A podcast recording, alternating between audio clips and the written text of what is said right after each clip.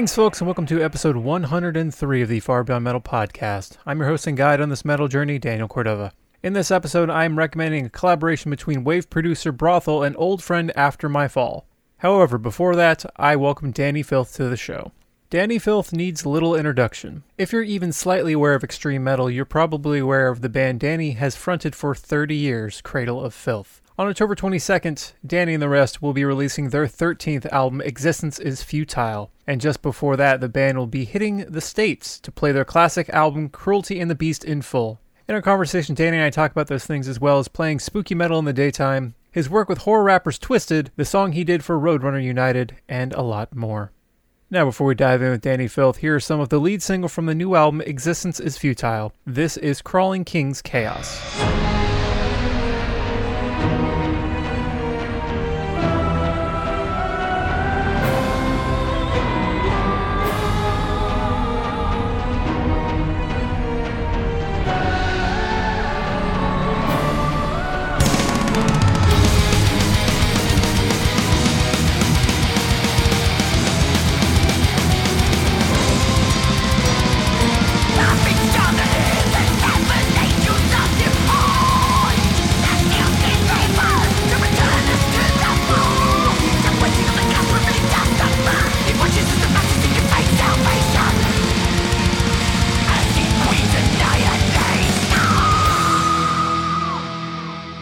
Hello. Hello, how are you?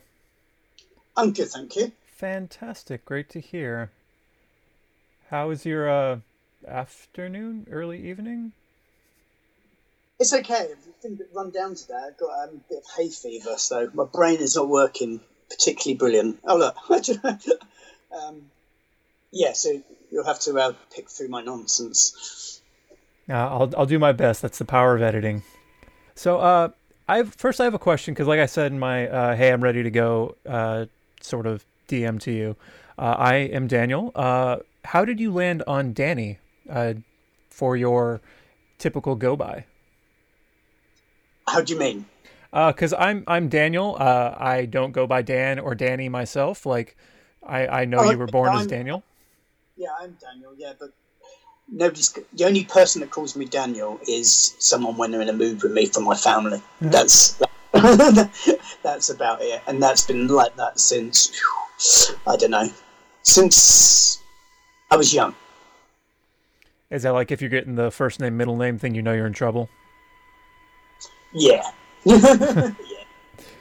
Uh, how has the last year and change been for you, considering lockdowns and covids and lack of touring and all that stuff? Well, it's actually uh, I found the whole experience of the film. I'm getting sick of it now, naturally. Um, uh, I, I just I don't know. I mean, it could go back to being worse. It could be seasonal. You know, like flu. I think we just got to mute, like the virus. We've got to mutate and survive. And um, I think we just got to generally get get on with it and learn to live with it. Um, I think England's um, pretty much back to normal now. I don't think you have to wear masks. May have to on public transport, but I don't think it's mandatory. But um, uh, yeah, I'm sick of it now. When it first happened, I- that sounds awful, doesn't it? But it it was kind of novelty, and we were in we were we were in the studio when lockdowns happened. Fortunately, our, our Czech drummer had come over before um, the pandemic and recorded these drums. Otherwise, we would have been a bit stuck. Or naturally, it's very difficult to record an album if you haven't got drums down. Right. Um, and then we couldn't get our uh, our other Czech guy, uh, Ashok. We couldn't get him in till about five months later. So when I started, I kind of enjoyed it. I liked the fact that we were um, me and the me and the producer were just um, oh what the hell's that? Getting some interference. oh, uh, Oh, there you go. It's gone. better. All right, I had my mic up too hard. Sorry. Okay. Um, yeah, so uh, me and the producer were like in our own isolation bubble, as it were, because, you know, there were only me and him working, so we were allowed to do that. Um, but we didn't. We only did like half days. Really, we didn't. Uh, there was no need to feel rushed because no one knew what when this was going to end or, or whatever. And I kind of enjoyed that creative uh, inspiration um, and being very self analytical about the record um, because it just afforded us that opportunity to, to, to, revisit the songs as much as we want, really. Um, and I think we staved each other's boredom off for, for doing the album. I don't think that process will ever happen again. I just don't think we'll ever be afforded the time to to be that uh, you know lenient and uh, uh, relaxed about uh, recording an album. Um, but particularly proud of it, and we we um, we actually finished it. No, like was it last November, and obviously we're waiting on finding a, a good enough time to, to, to, release it. It's obviously October 22nd now, but um, at the time we were just putting it on hiatus whilst we saw what. Because there's no point bringing an album out during a pandemic. That's what we thought. But um, so I, I kind of enjoyed the first half of it, and I enjoyed also uh, driving back. I'd circumnavigate my um, the town I live in just to drive through those empty uh, desolate streets. You know, it really made me think of um, uh, Silent Hill. It oh. was very well, just because every, nobody was out. You know, everybody was. We were in lockdown, so it was. Uh, it was weird. So more recently, though, I've really been getting fed up with it because um, a, a, couple of weeks ago, yeah, a couple of weeks ago, I was supposed to be in Russia with my girlfriend, and we were staying with um, both her, uh, her, parents in different cities. And um, I got to the airport, and bearing in mind, I checked with the airline, the airport, and uh, the Russian um, consulate. I didn't need a PCR test, and I got to the airport. Suddenly that day, they decided you need a PCR test, and because my window was so short, like they said, "Oh, it's going to take 72 hours or whatever. Come back on Sunday. And it's like, mm, I can't. I haven't got. I've got such a narrow window before I start um, getting ready for tour, coming to America, etc. I can't afford. You know, it was a very um, set in stone 14 days. Um, and so, yeah, that's why it pissed me off recently. um, it just feels like it's a gift that keeps on giving, doesn't it?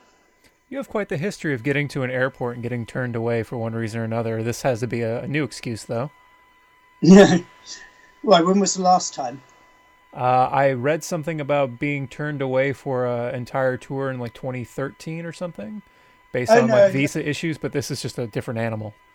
No, this is this. I tell you what that is, and it always gets mis.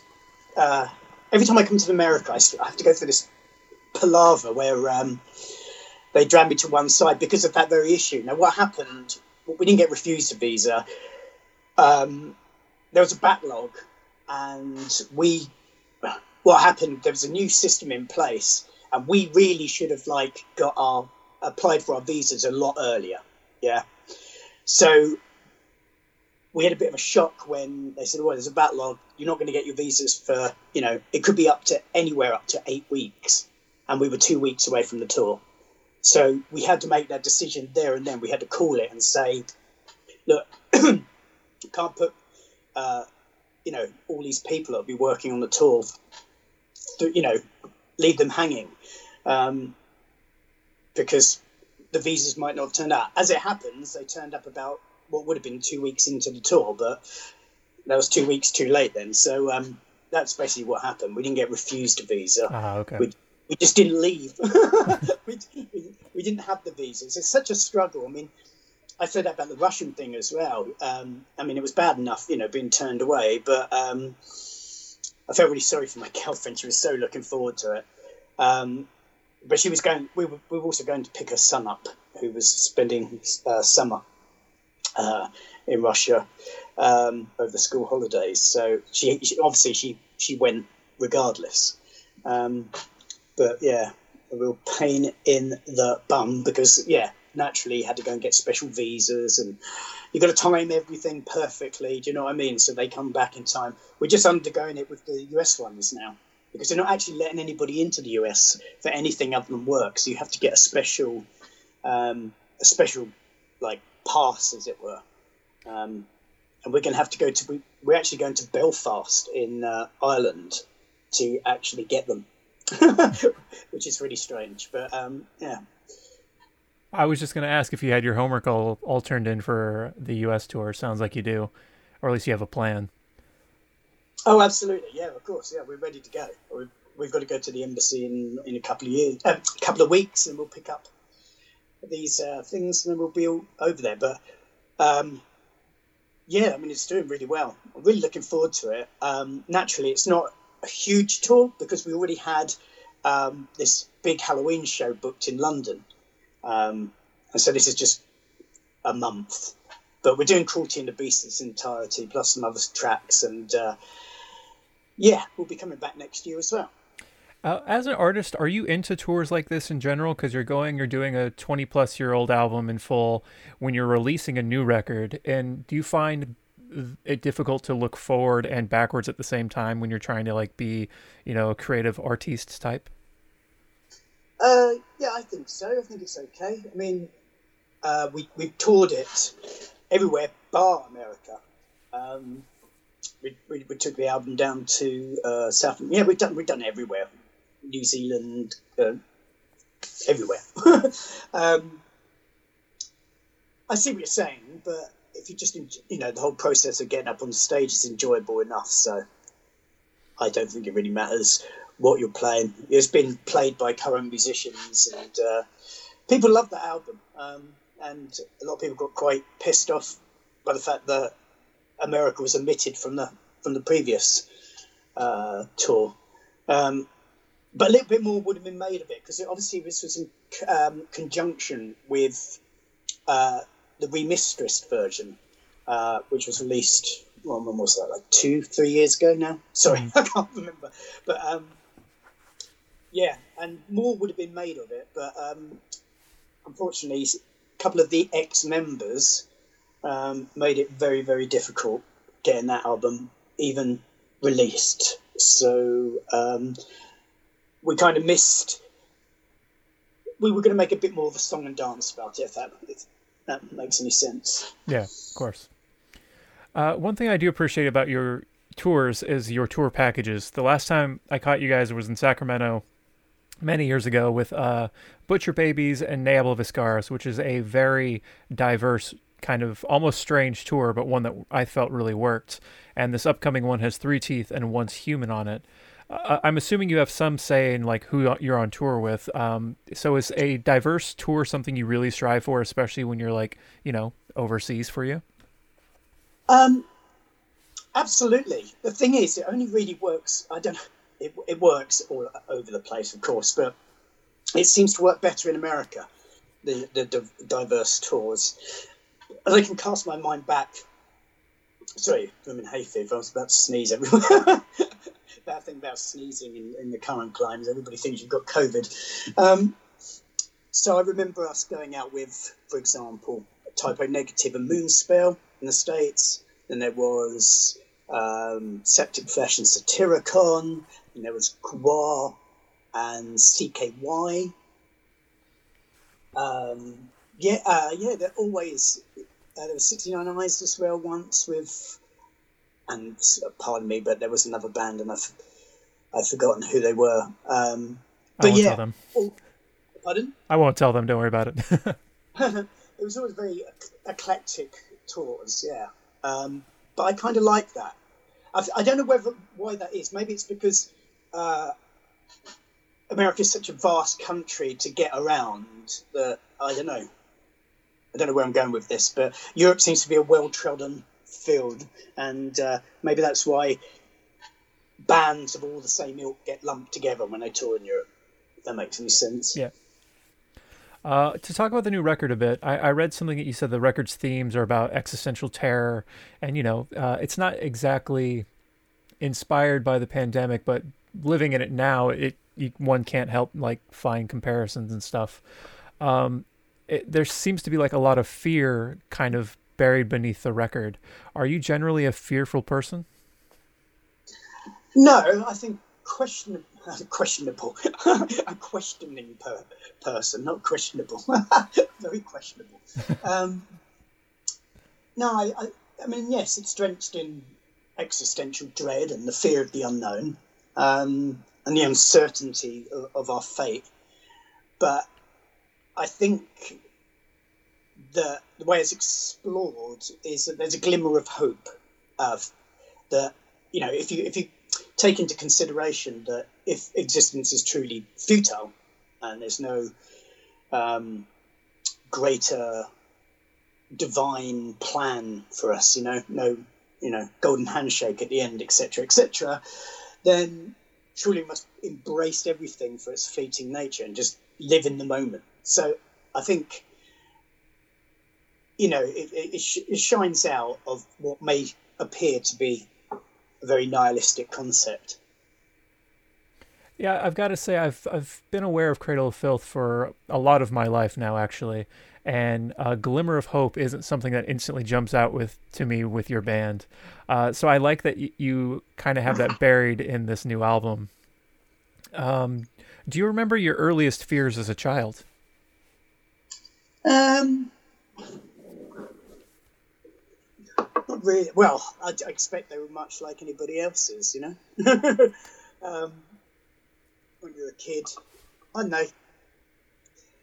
Oh, okay. When I really can't remember now. I think as a kid, you're just, you know, fearful of uh, losing your parents and, you know, the big boy down the road who nicks your football. oh. See, I feel like you had more rational fears than I had as a kid. I was afraid of the. There's like in America, they may have a version of this where you are, but they have signs for the neighborhood watch where it's just like if you see something, call the cop sort of thing. And on the yeah. sign, there's a shady individual that's like a silhouette of a man in like a fedora and a trench coat with the collar up. I was afraid of that guy. I had so many nightmares about that guy trying to get me because of those signs that are supposed to make me feel better.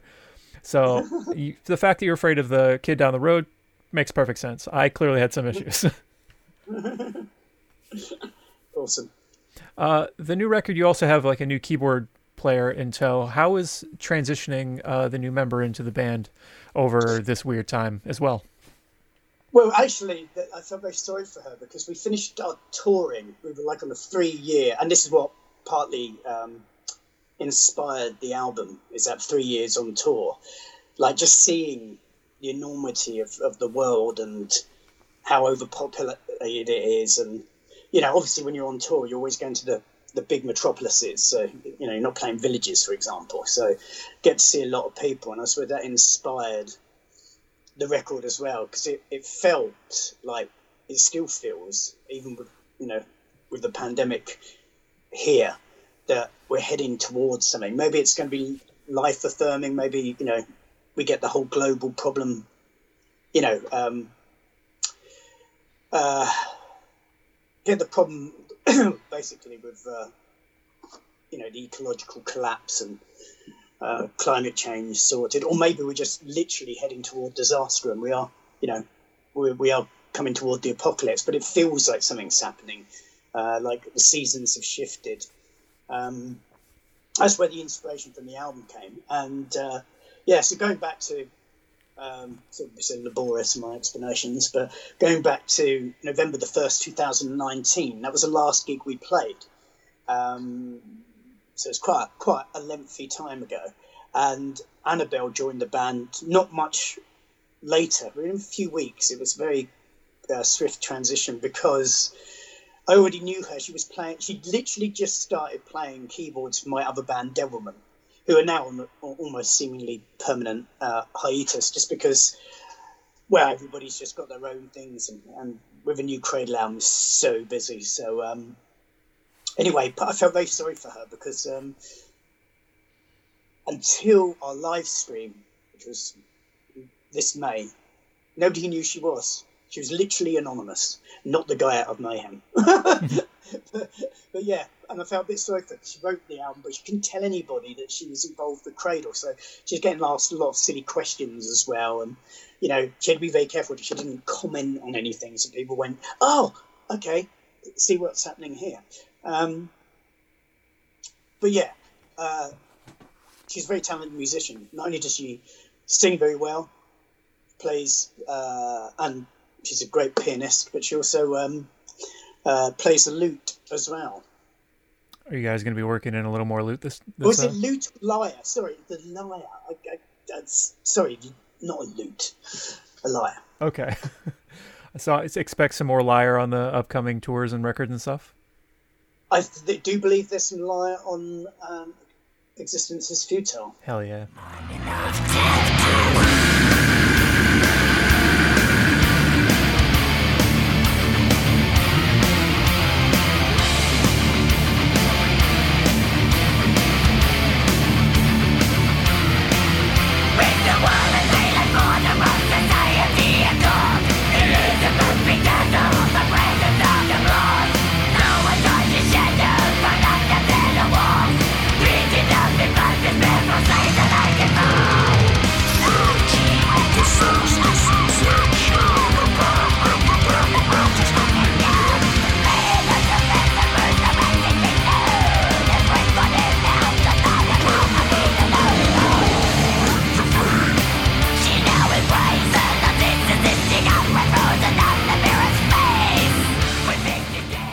That was a bit of the first Cradle of Filth song I ever heard, Cruelty Brought the Orchids, from their album Cruelty and the Beast. You can hear that song and a lot more from that album when they are on tour starting October 1st. I'll have more Dani Filth in just a moment, but first, quick plug slash request. As you know, uh, a podcast being on Apple is helped out a lot by five star reviews, subscribing, rate, review, all that shit. All the corny stuff that you hear people asking you to do, I am asking you to do that for me. Uh, helps the show out a lot, gets me the ability to land bigger guests, more guests, etc., etc. So head to Apple Podcasts when you have a moment. Please rate and subscribe. Thank you. Now, before we wrap my chat with Dani Filth, here's a bit of Dani's performance from the Roadrunner United album. This song is called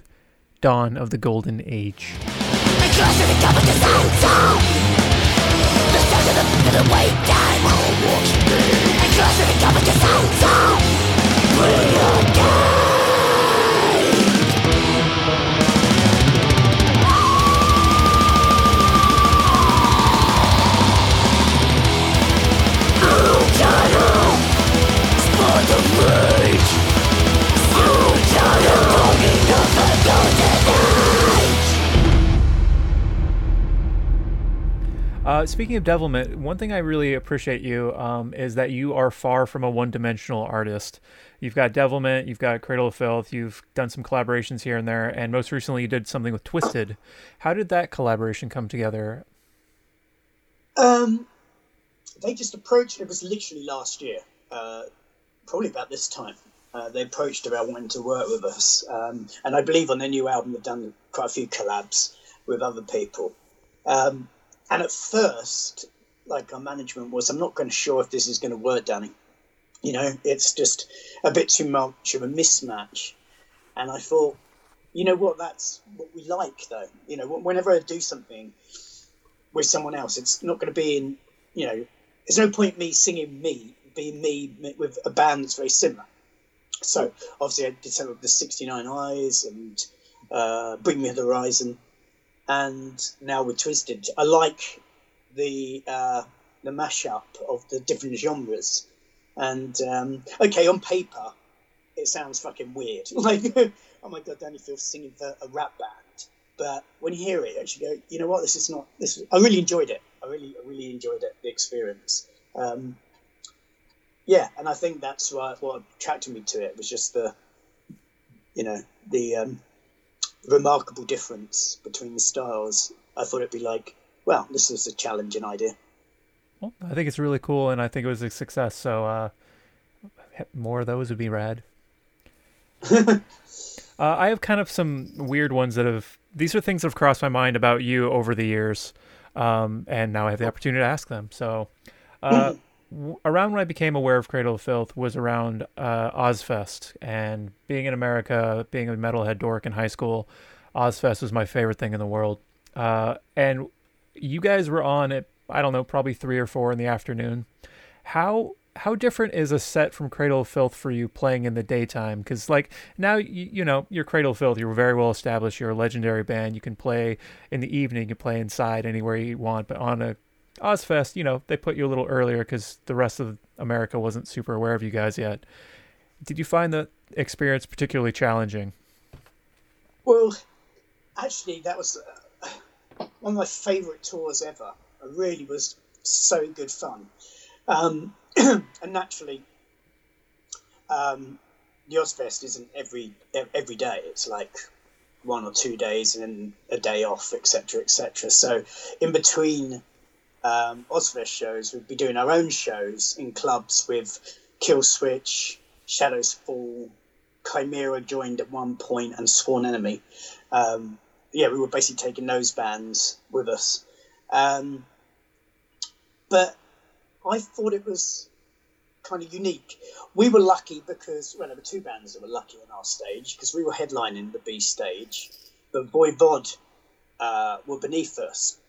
And normally, uh, everybody, bar the headline, is on a rotation, which was hilarious. Well, it wasn't hilarious because it was very noisy, but I remember Killswitch, uh, they played beneath us, and then obviously they had to go back to the bottom of the pile and they actually went on stage. I think it was in New Jersey in their pajamas, I thought was, was classic, because um, they were on at like nine in the morning. Much to everybody who's trying to sleep off a hangover on a bus, it's a um, annoyance.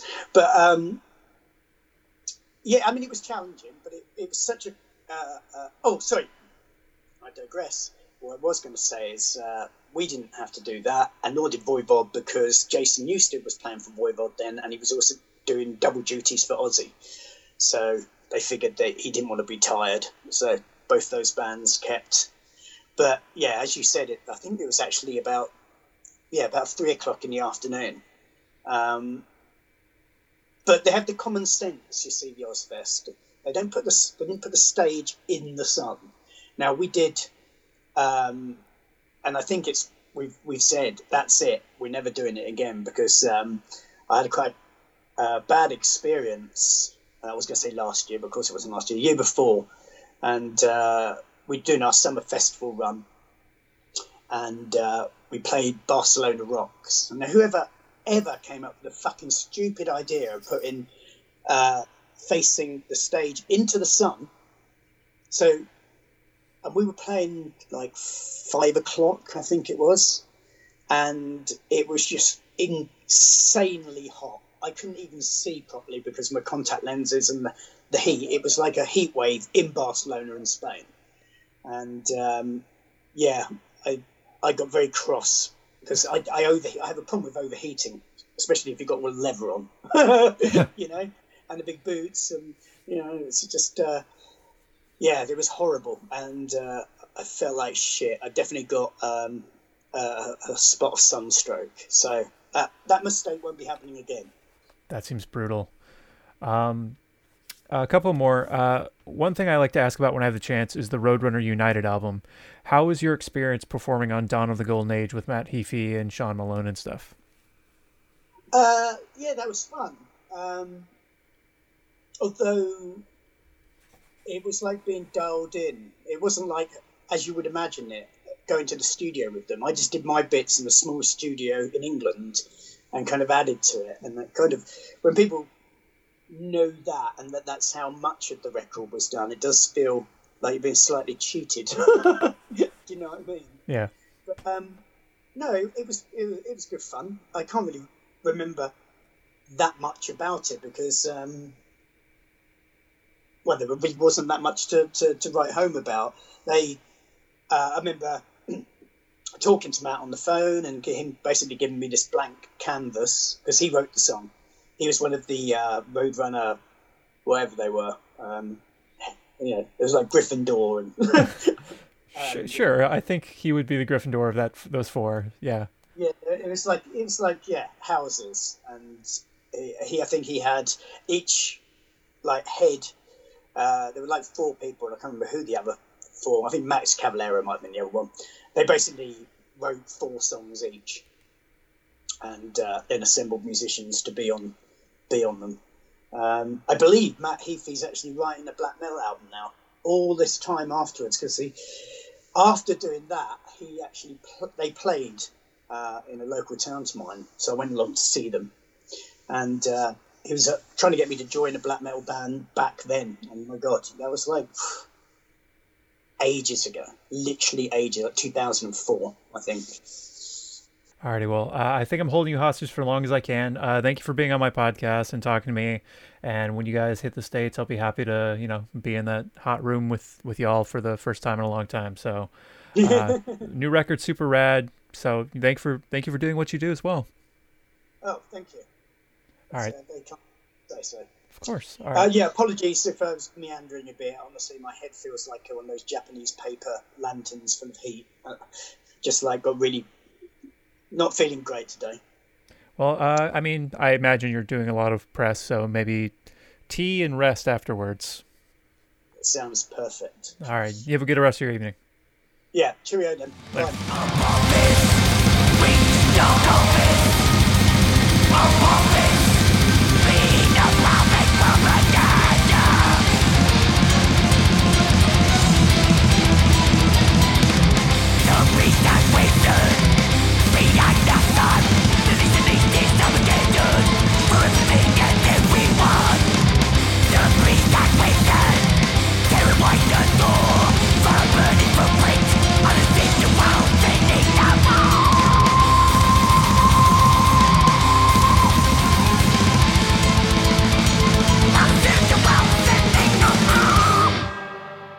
Existence is Futile will be out on October 22nd via Nuclear Blast Records. Then the band will be heading to the US in October. You can find dates and pre order the new album over at cradleoffilth.com and follow Dani over on Instagram at DaniFilthOfficial. Now, to conclude this episode, I am going to do something a little different for me. I don't usually recommend the same artist more than once. I think I've done it one other time but this one is going to be a bit different. Back on episode 98, I recommended that you check out the experimental metalcore project After My Fall. Well, they're back with a rather cool collaboration with wave producer Brothel. The pair created a really interesting song that's a bit shoegaze, a bit post metal, and just all around massive sounding. The song they created together is called Searching for the End, and you can hear it in its entirety right here, right now.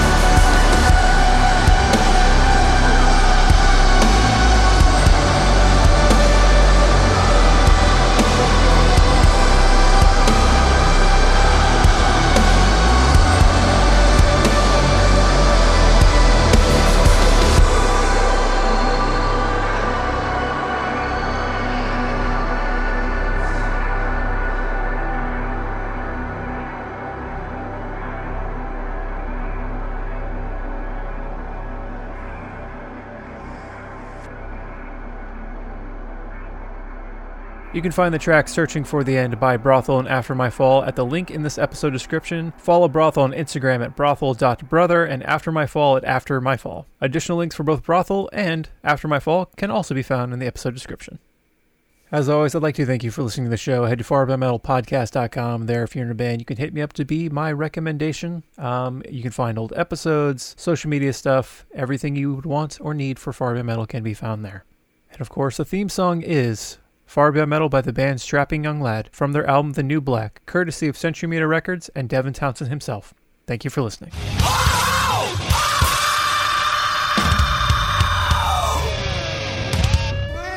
A Catbox production.